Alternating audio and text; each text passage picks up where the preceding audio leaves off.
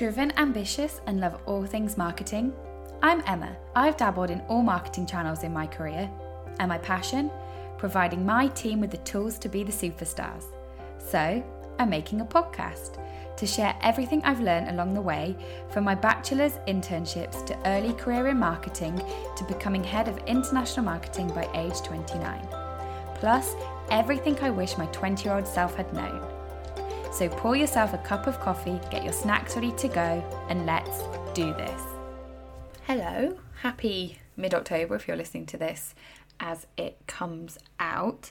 Today's topic is going to be all about public relations, and I actually can't believe I've not done an episode on this yet. Fun fact if you listened to the episode, one of the first episodes maybe, where I talk about, yeah, the second episode where I talk about what's better, masters, bachelors, or real life marketing. I actually did my master's in public relations, but I actually didn't get my master's because I finished a semester early, which meant I didn't do the dissertation, which meant that you get a postgraduate diploma essentially instead of a full blown master's because I didn't write the dissertation. I didn't write the dissertation because I'd already got a job and just figured that public relations wasn't the sort of my area. But coming full circle is once you start to move up in marketing and probably anything from marketing manager potentially or senior marketing manager, definitely head of marketing. Once you sort of get to that stage, PR is very much in your wheelhouse in terms of you become responsible for it again actually from about five years ago i've had pr front and center not front and center i'd say side and right of what i was managing and so it's actually even though I didn't go necessarily into PR, and if you're listening to this and you're in marketing, it still sort of goes hand in hand because generally speaking, it's going to be eh, within the same team. And if it's not in the same team, it should be because it, it was all very, very interlinked. So I wanted to get into it today anything from if you're a startup business, if you're a one man band, all the way to being a huge corporate brand, the different ways that PR can slot into your marketing plans, the good things, the bad things, and then I'm going to end the podcast with a couple of recommendations that I learn along the way.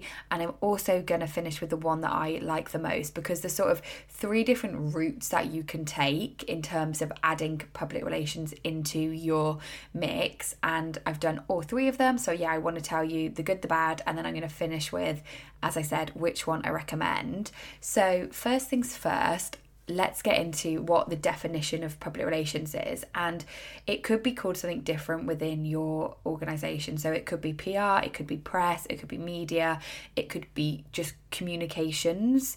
It might not even have anything to do with public relations in there. And they all mean slightly different things, but it's all the kind of the same things it relates to media. So the actual definition of public relations is a strategic communication process that builds mutually beneficial relationships between organizations and their publics. So their publics could be the press it could be stakeholders it could be internal it could just be the general public. So it's a very very broad statement and there's lots of different ways that PR could pertain to you and your business or your marketing. And it really depends on a whole bunch of things. So it depends are you B2B, are you B2C, but also it depends on are you a startup, are you a corporation, are you global, are you local? What are your actual business objectives? Do you have a really strong or definitive brand personality? What are all of the stakeholders, internal stakeholders look like? And all of those are different factors which are going to play into what kind of strategy you should take. And I've not even touched on the fact that on top of all of that, of course, your resource is going to be a huge, huge element of this. And your resource, yes, in your budget, but also in your time, in key stakeholder time within the business. If there's any people that are qualified, do you have budget to hire somebody or do you not have that budget? So, all of these things, resource aside, are going to play into what you want to go to. And before I get into the three different routes that you could have PR and what it might look like within your marketing mix, let's me just talk you through a couple of the different types of PR that could make up your area of communications. So the first one is overall, and that's strategic communications. And this is essentially the different ways that are coordinated to help the company achieve its business objectives, which is essentially what marketing is. So, strategic comms is just another element of how the communications help you get to your business objectives. So, very much like any other marketing channel. The second one is media relations. Now, media relations is essentially having a good relationship with people in the press. So, that could be a whole bunch of journalists, and essentially, it is sending them press releases and pitching interviews into these outlets that then enable the company to get the reach that they desired in whatever way that is. So, having a good relationship with the media is really, really key.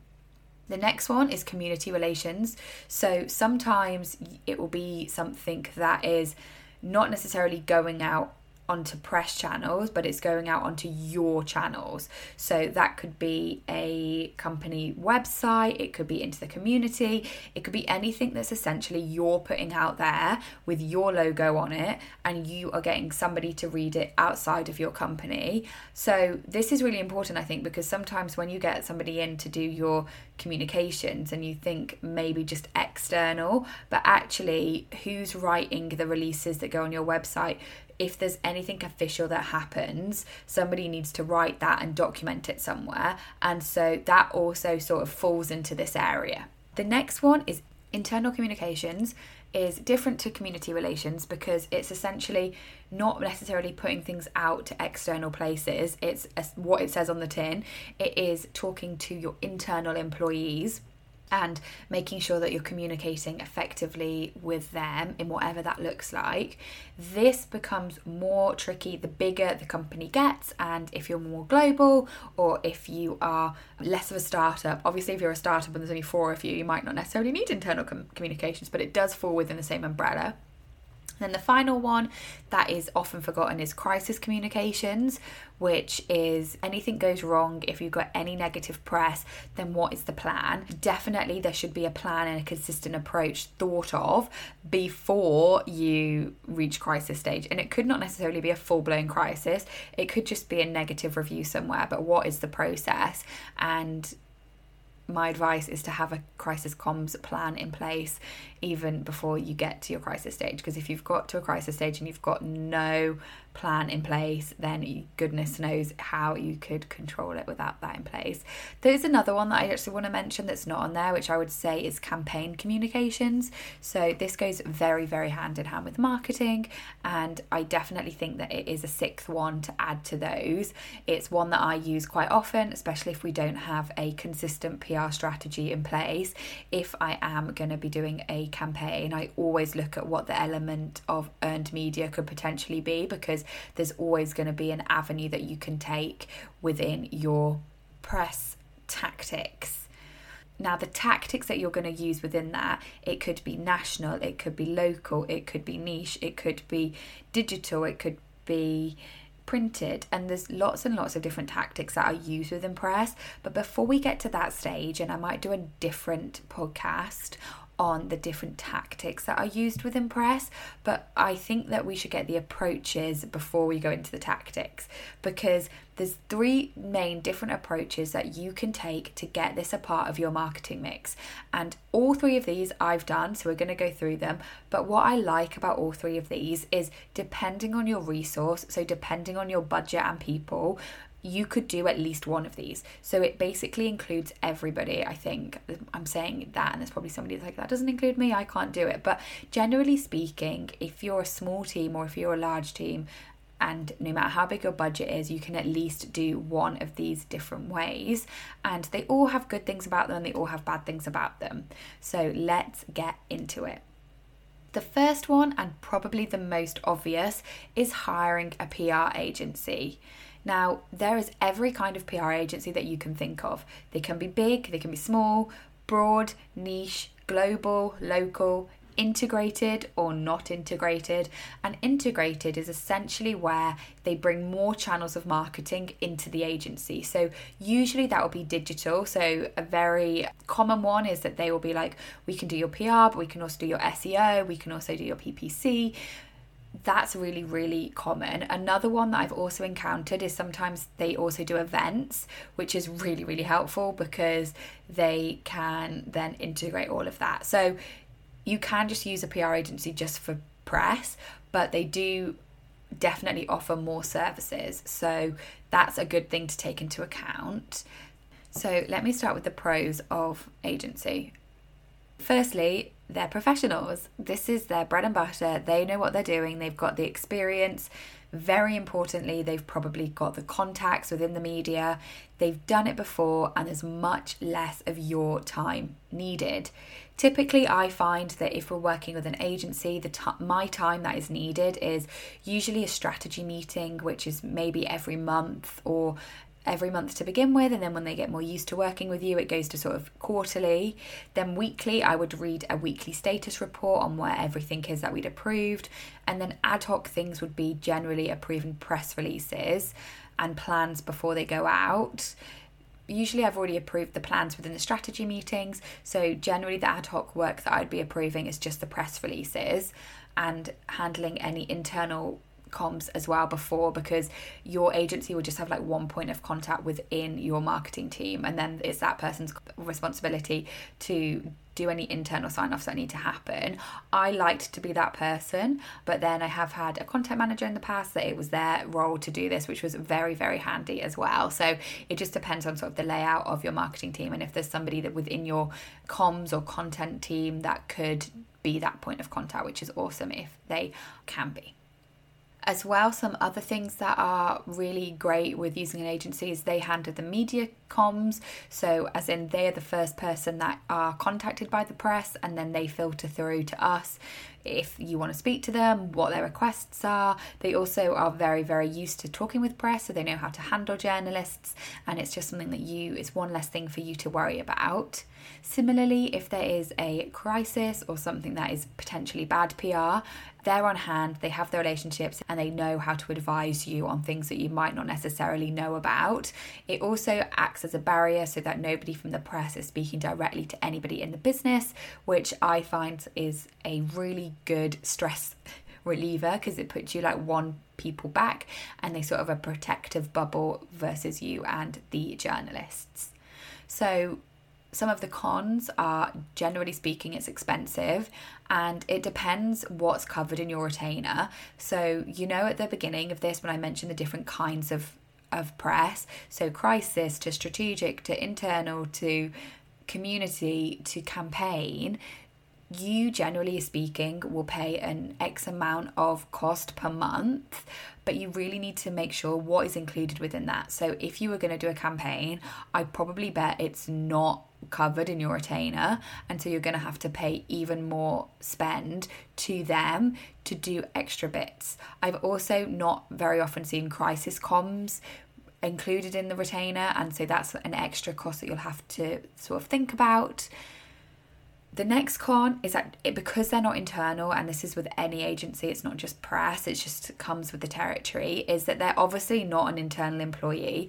And so sometimes it can take a long time for them to really understand the brand positioning, the culture, the aims, the tones of the tone of voice, what's liked and what's not liked. And generally, it could take a lot of time for guidance, and then your time is used a lot in reviews and edits. And it can be frustrating. You're always going to have that at the beginning, but I think if you're in month three and month four and you're still having issues with them really understanding the brand positioning, that's when it turns into a real con because then it's a lot more of your time and it's a lot more wasted resource because they're just not understanding things. Another one that can be frustrating, which I find with all agencies, and it's not their fault, it's just how it's set up, is that they're obviously not internal. And so you're scheduled time with them and you have allocated slots. And, you know, there's some credible agencies that if you email them and go, oh, I've got this problem, will they pick it up? I mean, they will but it's little things like this when it's not an emergency like we might just be having a brainstorming session on a campaign and nobody is in it from the PR agency because it's not our scheduled time with them. And so it comes with the territory of them being external but sometimes I think that it does suffer because they're not in those day in day out internal meetings and comms where they could be a really valuable asset And then the final con I would say is because of the nature of press that it is it's similar in terms of SEO that it is like a long-term channel, you definitely aren't going to be guaranteed this. It's not like paid ads where you switch them on and day one you get the traffic that you want and the reach that you want. Because it's all very much editorial, and yes, you can pair it with some money and do some advertorials, but generally speaking, you're trying to get earned media. And so it takes up time to do that and usually the minimum contract with PR agencies I find are about six months. And I understand why, because it takes a couple of months to really get under the skin of the organization, to learn the tone of voice, to get all of the press lists and all the press releases and all of the stories that might be press worthy up and running. But you are taking a bit of a leap of faith because you don't necessarily know it's going to work out with them. And you're going to be in it for six months at least before you know if you've made the right decision and you've done your due diligence and everything that they promised you is delivering. So it's definitely something to think about. Now, I'm not going to say if this is the one that I recommend or not because we've still got two more different ways that you can have press. So I'm going to tell you at the end if this is my most preferred route. The second one is an internal person. So this is somebody that you've hired as either press manager, communications manager, head of comms, any of those kinds of titles. Anything to do with media, PR, or comms, I would say is going to be the person that is responsible for everything that I've mentioned before. So, a pro of this is that they're always available. So, when we're having those meetings, big or small, they're there. They can pick up things that were actioned or they can give their sort of viewpoint. And this is because usually the person that you've hired, they're either come from an agency or they've come from the journalist side itself. And so they know the ins and outs. And so they're a really handy person to have on side for that strategic day in, day out help. Also, because this is going to be a salary, they're going to be much, much cheaper than hiring an agency. And so, if you don't have a bigger budget to hire an agency, it could be a really good avenue in. They also understand the ins and outs of the business. So you're not going to be spending loads and loads of time with them, making sure that they have got the right tone of voice, they know the brand proposition, etc., etc., because they're an internal employee and it's going to be very much on their agenda to learn it as soon as they join the company. And so you're probably going to have to spend less time managing them because they're going to understand things that an agency wouldn't necessarily understand. They're also great because they could do everything from big to small. So you might have a request come in that is an internal comms request from a senior stakeholder. And then if it has to go out to the agency you might not necessarily get it back within a shorter time frame than if you have someone internal that they can just pick it up and do it right away. Some of the cons are it's only one person potentially. And so you might have someone quite senior but then they might be having to do quite junior things like writing press releases, reaching out to media. They essentially have to cover all areas of the job. So you need somebody that's happy to roll their sleeves up and do everything from junior to super, super senior. And some people will be okay with this, but it just depends on the type of hire that you've had. And you need to make it super, super clear if they are a one man band in their interview that they are going to be a one man band and so they need to be able to pick up things that they might think are too junior them from where they are in their career but you do need them to be kind of senior because you need them to have been there done it have the contacts know the strategies and be able to equally advise you so, my advice on this is you probably will have to hire more than one person depending on your company size. But even if you just get like a junior comms exec that could write the press releases, can edit things, and can be maybe an internal copywriter as well, that's a really good way so that the senior person has some support, but you don't necessarily have to hire an agency. And again, two salaries is still going to be cheaper than hiring an agency. Another con is that they might not have as many contacts as an agency. It might just be one or two people that are internally working for you. And so, if they weren't necessarily in the industry that you are in, they might have the wrong press contacts. So, what I mean by this is say they were in, let me think for the most random. Say they were in fishing and all of their contacts are in Anglers Today and Fishing Life and any other well, I've just made those up, but they could be very, very niche relations that they have. And then, say you're going into chocolate bars, they're not going to have the contacts in the grocer or the contacts in the Times or any of the women's health, men's health, where you actually want to be focusing your media. And so, they might have the wrong contacts. They might have all of the skills to be able to do the job, but if they don't have the right contacts in the media, then you're going to be starting from scratch with your media relations and your media relations is so key for this channel that that's something that you really need to factor in if you don't have another way of getting contacts if you're bang you're banking on this person to bring in the contacts and then the final thing that I think is a con for this is that then they, because they're not an agency, they'll be very slightly removed from the industry. And so, are they going to be keeping on top of what's new? What are best practices? Are there different ways to do things? Because it's one person, they might not be getting other people's opinions and recommendations. And that happens across any marketing discipline. It's not just a PR thing. If you have one person in design, they're obviously going to do things how they know it. Is that the right way? Is that the best practice? Is things moving on? And it was sort of up to that individual to make sure that they are keeping track of their own industry and implementing those things within the the strategy and tactics that they're employing but that's obviously a lot on them and you're expecting them to hold to that standard where they are going to learn more and more things and depending on the person and their ambitions they might do that off their own back which is awesome and a side note if you get one person what are you going to do when they go on holiday? Panic?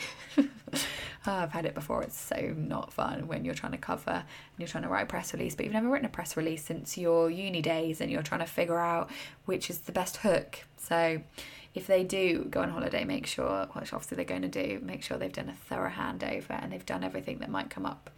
Okay, and before I go on to some tips at the end and tell you my favourite, the third one is DIY.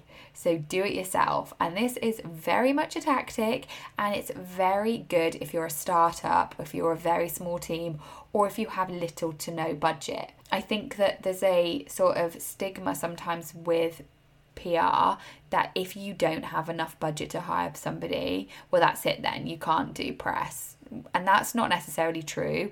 Whilst it's not going to be the most effective way and the most efficient way, there is definitely sort of starter ways that you can get your name out there.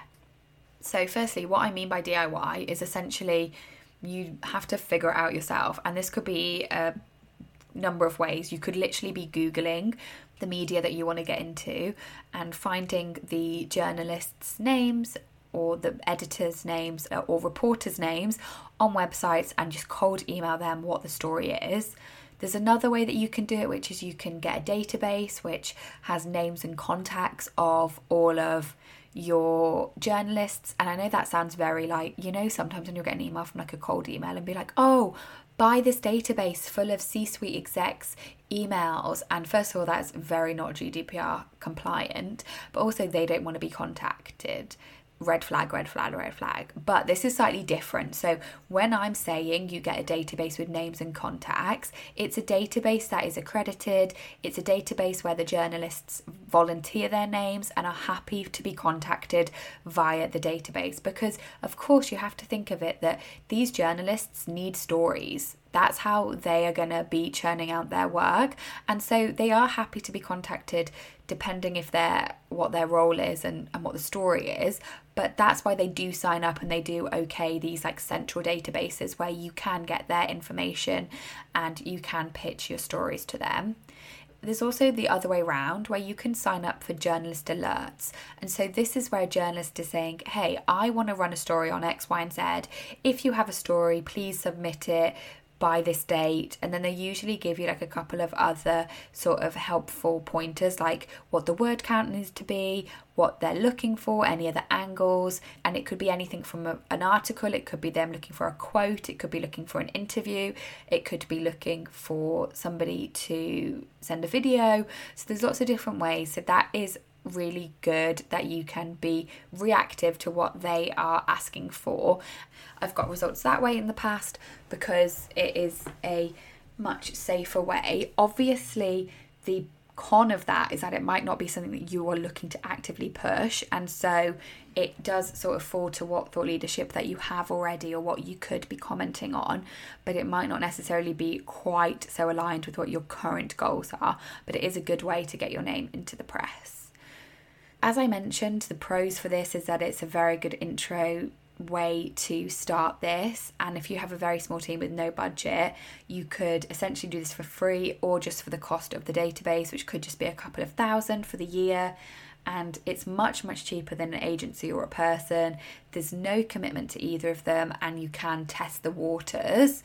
Also, it can be global. So, if you have a database that has the US and the UK, for example, you could then can be looking at sort of one area.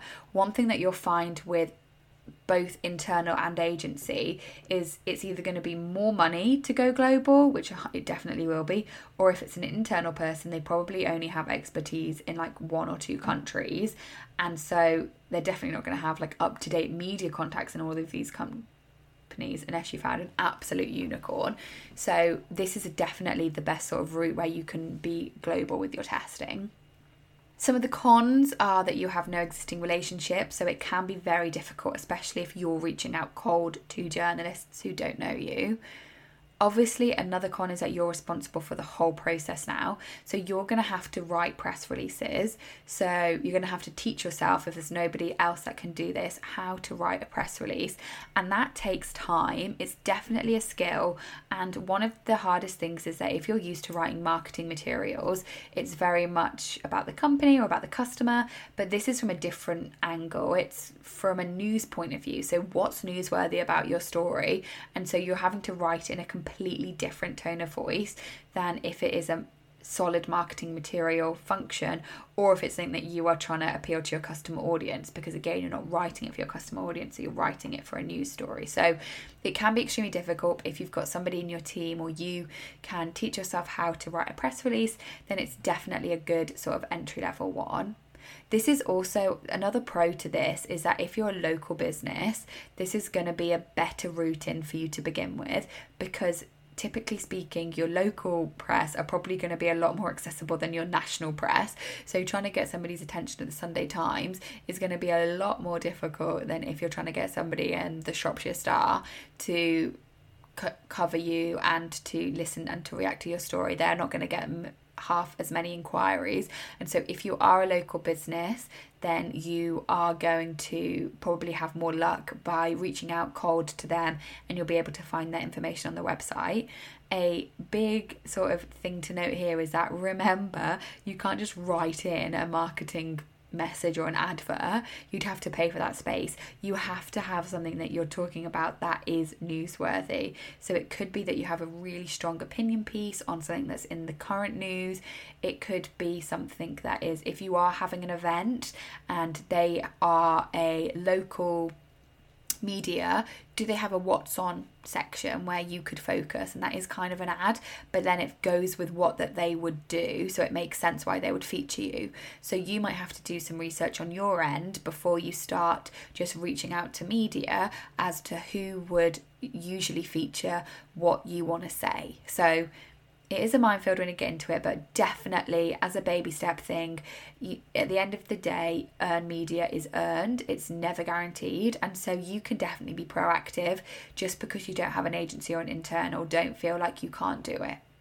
So before I go into some couple of tips, my preferential way of all those three ways is actually agency.